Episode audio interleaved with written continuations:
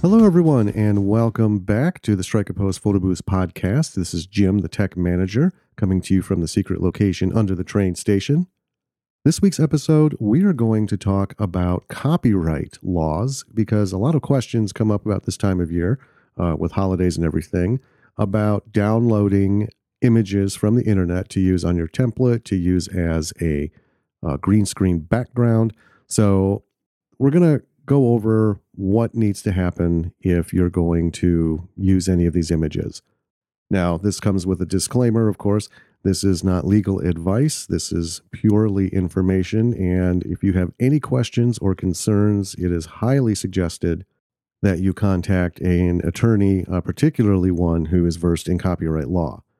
Now, with that being said, let's go ahead and talk about copyright and images. So we're going to start out right at the beginning, basically saying if you do not own the copyright to an image, meaning you did not create it, don't use it. I mean, that's the bottom line. That's the safest measure. There's a lot of stuff out there on the internet uh, that you can download. I mean, it's just, you know, crazy. Billions of images of all kinds. And when you're going out there, you need to be cognizant of the fact that while they may be available in a gallery, like say on Google, the creator of that image may not want that being used in a commercial or any uh, venue. So let's talk a little bit about what copyright is in the, in the first place. So, right from the Copyright Office, a copyright is a form of intellectual property law protects original works of authorship, including literary, dramatic, musical, and artistic works.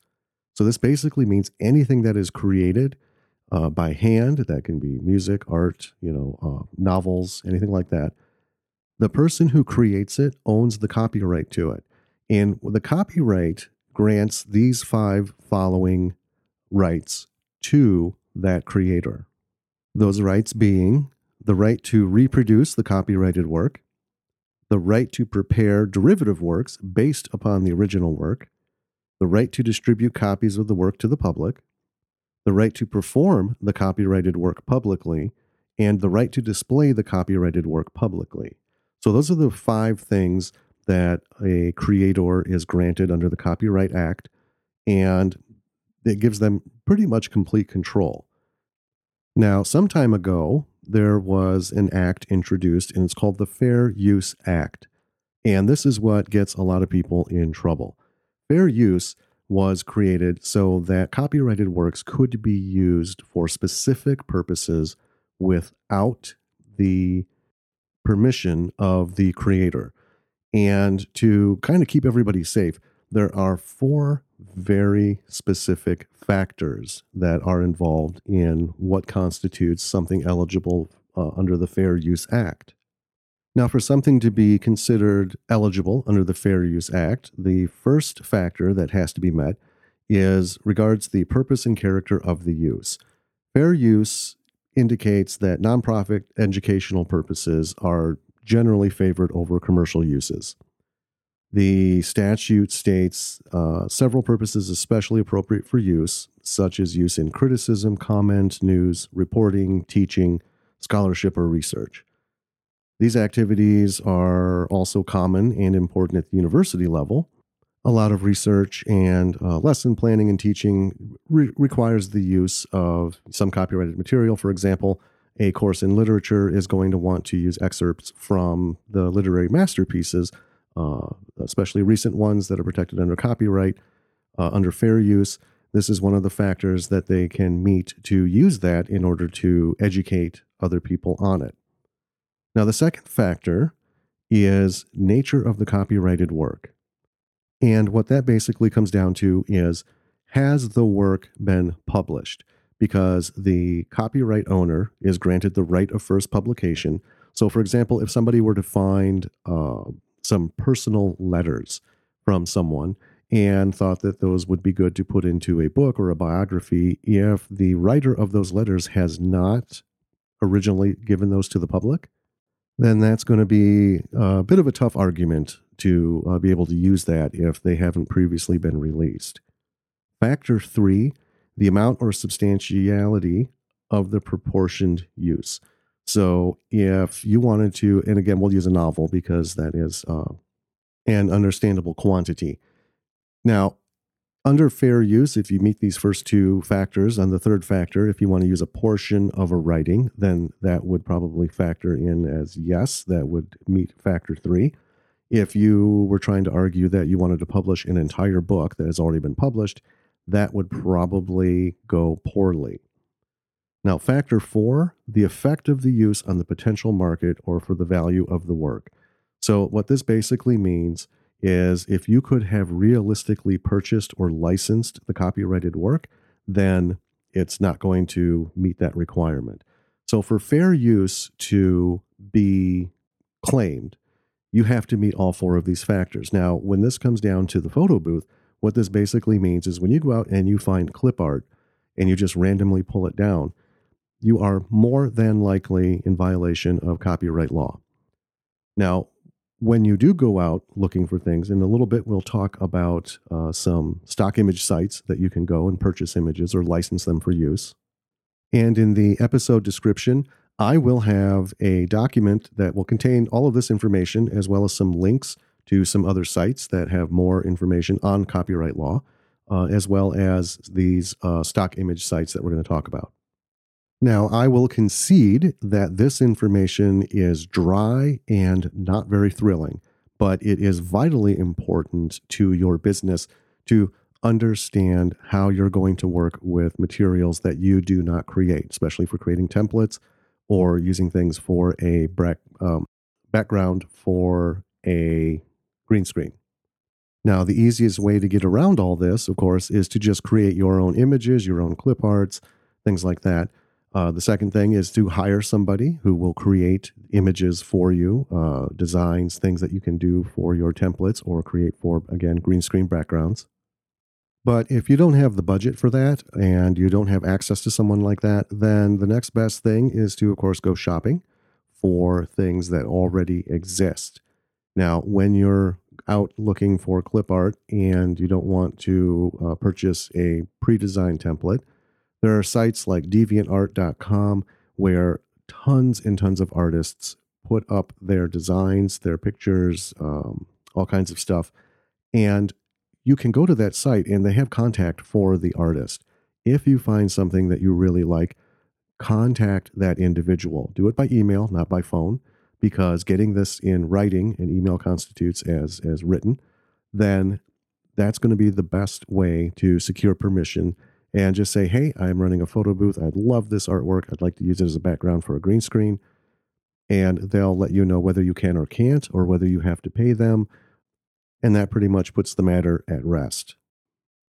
Another avenue of safety is when you do find something, again, go to the original site. So, like in Google, you can bring up the image, you can go, there's a link usually at the bottom, and it says view on original site. So, go there and this may be a site that is free. It may say like freeclipart.com, very basic licensing terms. Read those. Generally, using those on a photo booth strip is fine. So, if you can go somewhere that's a verifiable free site for clip art and images and things like that, then again, you are in the clear as long as you get it from that site, not just download a thumbnail or replication of the image because you might be downloading something that was linked to another site and was linking to that site, and that might violate the license agreement. Now, there are sites that have clip art or actual photographs, uh, particularly of interest to those who are doing green screen. And what you can do is you can visit those sites and they have their own licensing terms. They have different licensing agreements. You're going to want to read those carefully, whether it's a one time use, whether it's perpetual license, uh, whether it's only in digital format, meaning you cannot print it, so you wouldn't be able to use it on the uh, photo strip, because that would constitute printed media. They're all pretty self explanatory, and the language is very dry at times, uh, particularly with Getty Images. So if you go to gettyimages.com, that will take you to a site that has stock photography images that you can license. Uh, you're not actually purchasing the image, you're basically purchasing a license to use that for whatever specified purpose um, that particular license agrees to accommodate. And again, it's not just photographs. There are plenty of sites out there for clip art. I mean, it's a huge market. Everybody needs clip art. Not everybody is an artist. I myself, I take my own photographs. That's fine. But my artistic qualities in drawing are fairly limited, and that's being very kind in saying that. So if you're going to take this journey to start looking for free images, free clip art, you can go ahead and just type in free clip art rather than type in free clip art, paperclip, free clip art, Paisley to get a specific uh, type of design. It's just easier to type in free clip art, find an image that you like, and then view original. And it should take you to a site like freeclipart.com, freeart.com. It could be any number of things. Just look it over carefully. Make sure that it says specifically in uh, either the About section or the Terms section uh, that these images are available for download for free and you can use them however you wish.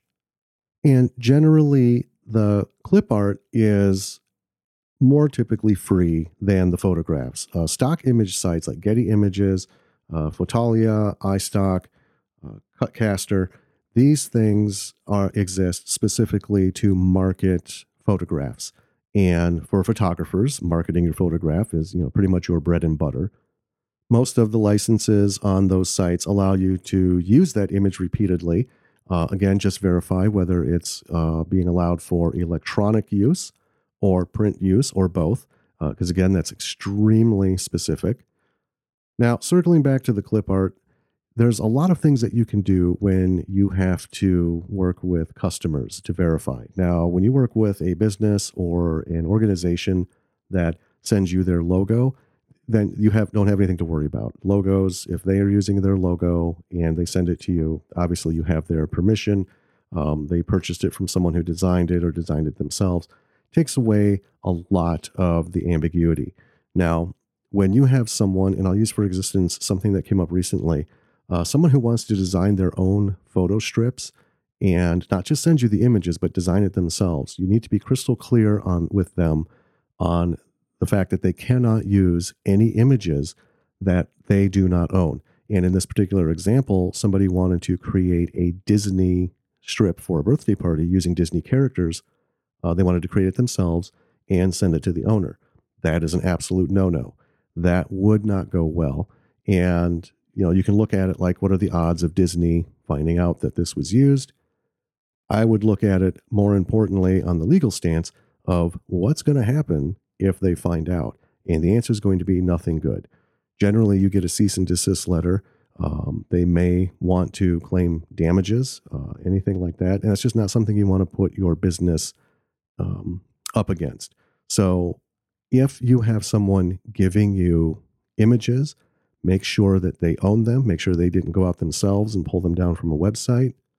If they say, Yep, I have the permission, say, Well, then show me the email or the contract. But do everything you can to protect yourself in that situation because it is just terribly important to, you know, be on the up and up with this. Now, we're coming up to sports season. Uh, NFL is kicking off, and this brings us to a whole different kind of thing. We're not talking about copyright so much as we are talking about trademarks. And it's the same kind of rules for copyright. Basically, NFL is really particular about protecting their trademarks. So if you're doing an event and they want some sort of football theme, uh, specific team, anything like that, be aware the NFL does not license use of their trademarks without permission. So even using the NFL logo, any of the team logos, anything like that, you are going to want to try and contact uh, the NFL. They have a lot of uh, contact information on their website. Uh, you can contact the individual teams if you wish, and see about using those logos for that particular purpose. And I say this because, again, there's a lot of parties that are going to be coming up, uh, particularly as we roll towards the Super Bowl in January. And the whole concept of using that artwork could be potentially a problem for you. So, you know, get into that by going to the websites and, you know, making the contact, you know, make the effort. Now, about making contact with people. So, say you find a, a piece of artwork or a clip art that you want to use and you try to reach out to the artist. If they do not respond or you don't get anything within like a week's time, then move on. Don't assume that because you can't contact them, that it's going to be okay because, you know, I tried. It doesn't work like that. Putting in the effort does not absolve you from using something without permission. So, to recap that, basically, if you don't have permission to use it, don't use it. If you find something and you really want to use it, make every effort to contact the artist, be very you know, point blank with them what you want to do with it. You want to use it on a photo strip for an event, things like that. A lot of the clip art folks and the art folks, they will go ahead and let you do that. Some of them may require you pay a licensing fee for it, uh, for that one-time use. You know, it's it's usually not much, so go ahead and make that effort. But the bottom line is to protect yourself. And again, if you have any questions at all and you need any clarification on anything, it's in your best interest to consult an attorney uh, one who is versed in copyright law, and they can give you the plain uh, layman's terms on what you can and cannot do or what you should do in a particular situation. And with that, we're going to wrap up this week's episode. Uh, if you have any questions about anything, go ahead and send an email to podcast at sappb.com. Uh, we love having those come in, love reading them. Uh, anything for suggestions, uh, any success stories, uh, anything going on, just go ahead and let us know. And also check the episode website because there will be a PDF with all of this information that I talked about on it, with some links uh, not only to the stock image sites, but sources, including the Copyright Office and some uh, links to some sites by copyright attorneys. And it kind of puts it all in perspective for you so you can get a little bit more information and know how to tackle it. So thank you for listening. And until next week, this is Jim. I'm going to wish you all happy boothing.